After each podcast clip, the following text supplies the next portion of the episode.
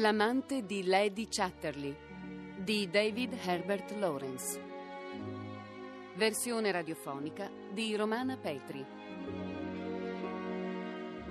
Musiche di Germano Mazzocchetti.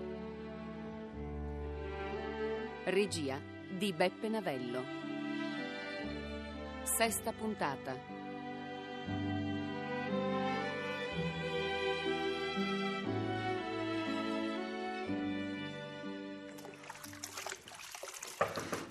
Avanti, la porta è aperta. Buongiorno. Oh, Lady Chatterley, vi prego entrate. Vi chiedo scusa, mi stavo lavando. Non viene mai nessuno qui. Sono venuta soltanto per portarvi un messaggio da parte di mio marito. Sir Clifford vi chiede di consegnare una lettera giù a Tavershall, al caposquadra della miniera. Matthew, il nostro domestico, è ammalato. Ah, provvederò oggi stesso. Non volete accomodarvi? No, grazie. Sir Clifford non vorrebbe mai che... Vivete solo qui? Sì, solo. E vostra madre? Ha una casa sua al villaggio. L'avete vista quando avete accompagnato la bambina? E la bambina vive con lei? Sì. Mia madre viene qui il sabato a fare pulizia, per tutto il resto provvedo io da solo. Spero di non avervi disturbato. Bene, non c'è altro. Vi ringrazio da parte di Sir Clifford per la commissione.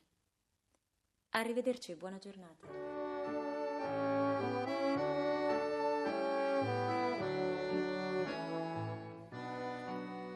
Clifford, stai scrivendo.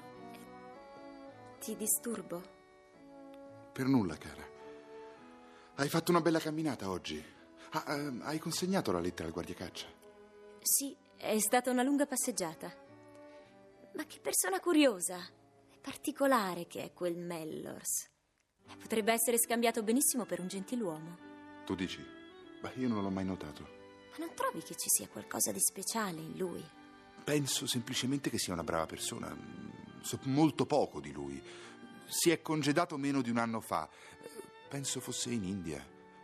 Forse faceva il servitore di qualche ufficiale e per questo si è migliorato. Succede ad alcuni qualche volta, ma non è un bene. Perché quando ritornano a casa devono rientrare nei loro ranghi. Ma davvero non vedi nulla di speciale in lui? Francamente no. Lo ripeto, nulla di speciale.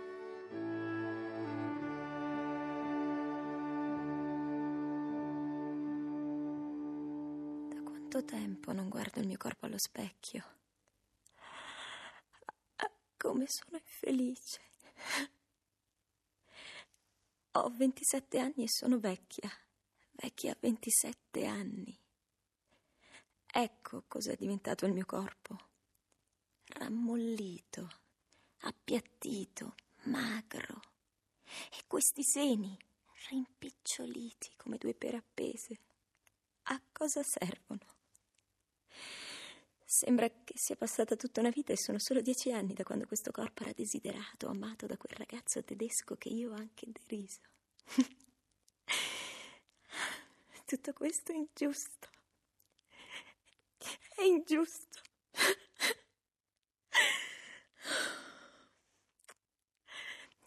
Sono una sciocca. Cosa risolvo piangendo? Riempio soltanto di lacrime degli inutili fazzoletti.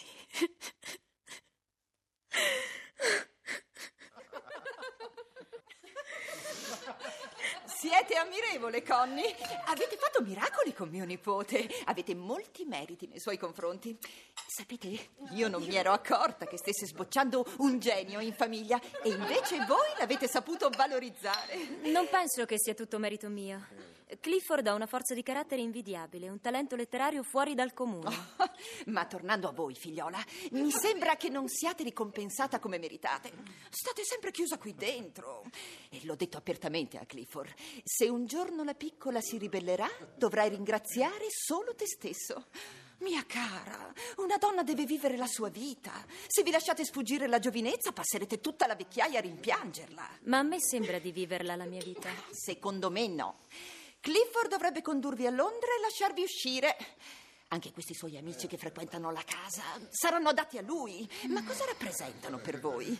Date retta a me. Se continuate a vivere così, arriverete alla mezza età e alla vecchiaia rimpiangendo la giovinezza perduta. Ascoltate, ascoltate cosa c'è scritto in questo libro.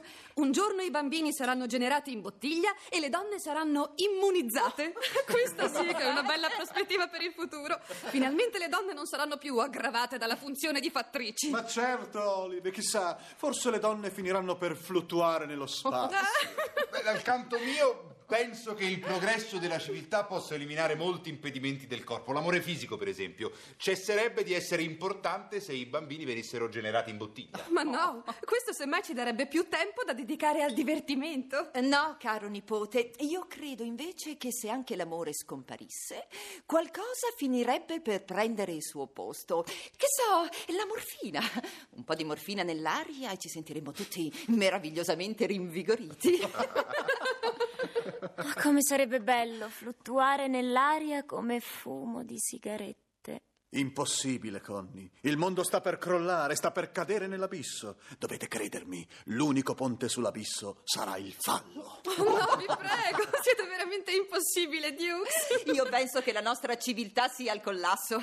La felicità ci raggiunge solo se ci si dimentica di avere un corpo. E che sarà di noi? Oh mio Dio. Connie parla di gente ridotta a fumo, Olive di donne immunizzate di bimbi in bottiglia, Dukes del fallo che ci condurrà verso l'avvenire. No, mi chiedo che cosa avverrà veramente. Lasciate perdere, parliamo dell'oggi. Affrettiamoci soltanto con la procreazione in bottiglia, così libereremo le donne. Eh, chissà, magari un giorno ci sarà una civiltà di veri uomini e di vere donne e non di salti in banchi con l'intelligenza di un bambino di sette anni. Vi assicuro che sarebbe più strabiliante delle creature di fumo o dei bambini in bottiglia.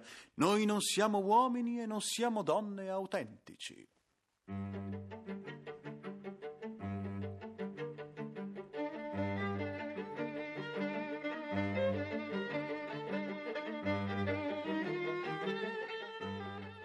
Connie, sono preoccupatissima per te. Dimmi cosa ti sta succedendo. Hilda, non allarmarti, non è niente.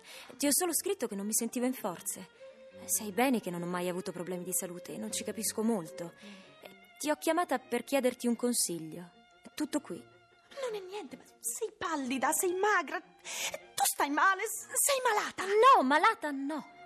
Piuttosto annoiata, stanca. Oh mio Dio, in che posto tremendo devi vivere, Connie? Ti sembra normale startene qui in questa casa brutta, grigia, a vivere con... Con un marito su una sedia a rotelle. Buongiorno, cognata. Ah, buongiorno, Clifford.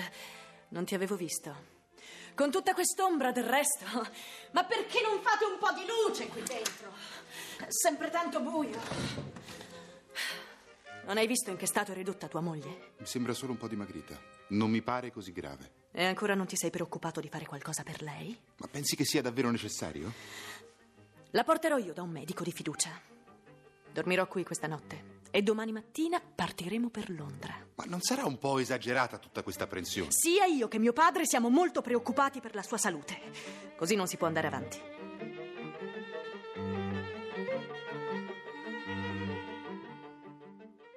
Venite, milady.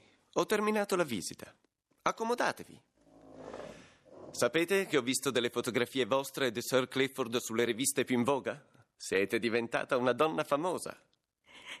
No, no, state tranquilla. Non ci sono malattie organiche. Soltanto i nervi del cuore sono un poco affaticati. Occorre cambiare vita. Dovete dire a Sir Clifford di venire a Londra o di portarvi all'estero, dove ci si possa divertire e svagare. Soprattutto, attenta alla depressione. Devi rassegnarti, Clifford. Connie non si può più occupare di te giorno e notte. Per le tue necessità dovrai d'ora in poi affidarti alle cure di un domestico. Il nostro medico ce ne ha suggerito uno bravissimo.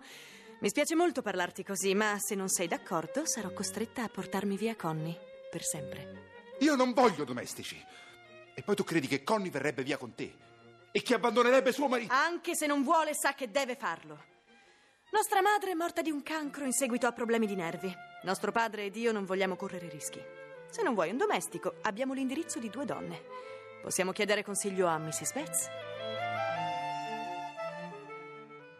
Ecco, signore. Vi presento Mrs. Bolton. È l'infermiera del distretto di Tavershall. Sir Clifford la ricorda benissimo perché fu lei a curarlo quando ebbe la scarlattina.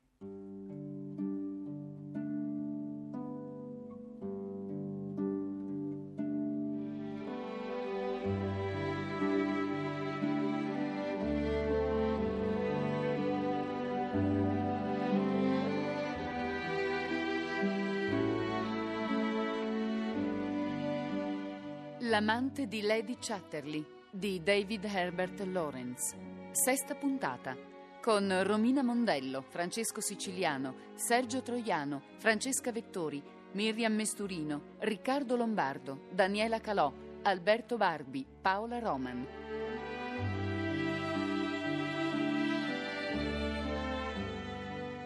Musiche di Germano Mazzocchetti.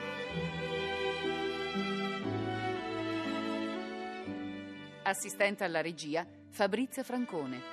Coordinamento tecnico Paolo Masiero. Regia di Beppe Navello.